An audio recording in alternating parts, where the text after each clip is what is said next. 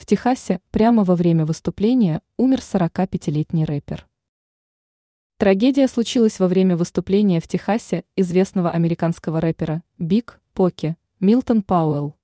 Как сообщают местные СМИ, 45-летний музыкальный исполнитель упал в обморок и умер. Некоторые издания пишут о том, что рэпер в ходе концерта начал задыхаться, информирует МИА России сегодня. Также сообщается, что среди зрителей был медицинский работник. Он провел упавшему в обморок музыканту сердечно-легочную реанимацию. Затем Биг Поки доставили в больницу. Спустя некоторое время на странице рэпера в одной из социальных сетей появилось сообщение о его смерти.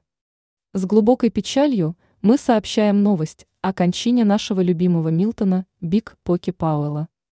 В ближайшее время мы сообщим информацию о похоронах, говорится в публикации.